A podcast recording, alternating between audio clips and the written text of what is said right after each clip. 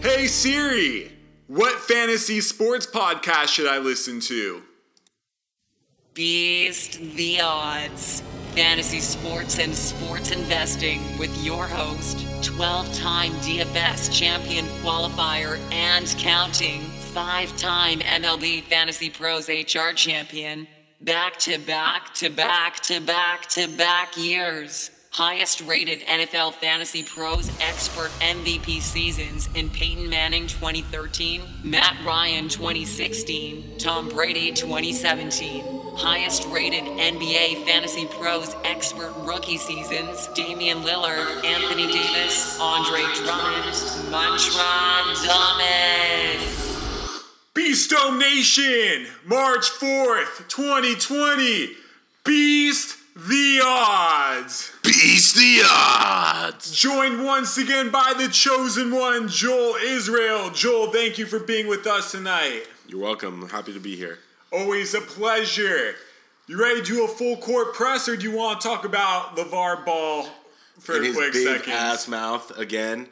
I feel like it's a disservice to talk about him. We shouldn't talk about him. You're right, because that's what the mainstream media wants you to do. right, And exactly. we're but not but doing we're gonna that. talk. Yeah, about we're it. above that. He needs to shut up because Lonzo plays better when they, he shuts up.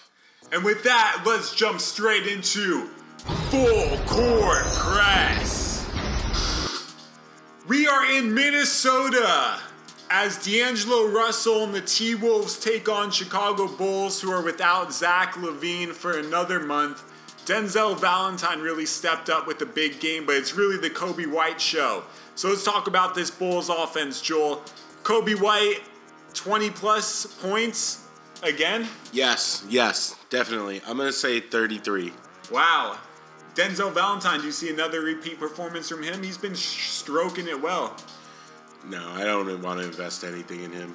How about Laurie Markkinen? He's questionable. He might be back, but only 15 minutes. probably Th- it's too soon to invest in him but but right when i mean like as soon as possible let's invest in him Yeah, as soon as the time's love, right. love him so happy that they i can watch possibly watch carter and markanen at the same time So Kobe White's really the guy to focus on. Anyone else on the Bulls that you like for fantasy in this matchup? uh no not really Let's talk about Minnesota. It's obviously the D'Angelo Russell Right. show with Cat out. right so you know what we learned last night sorry to interrupt you we, we learned that d'angelo is going to get his shots no matter what He still didn't put up enough fantasy points. yeah though. but he he put up he he's going to get his shots no matter what Well, they also have no one that can guard him. Too, like no we have matter to what. look at him the same way we look at Damian Lillard. Or Lu- like or it doesn't James matter Harden. who Lillard's playing, he's gonna get his shots. Yeah, exactly. He's gonna get his shots. He's gonna be r- fantasy relevant. Whether he'll be one of the top five players on the night or one of the top ten players on the night is really a question that we have to figure out. Well, no one on the Bulls can guard him, so it's leaning towards top Right. five. A- amen, brother. Amen. Amen. Wancho, Malik Beasley, 2X Nuggets really have done well. Right. They look so much better in a new jersey.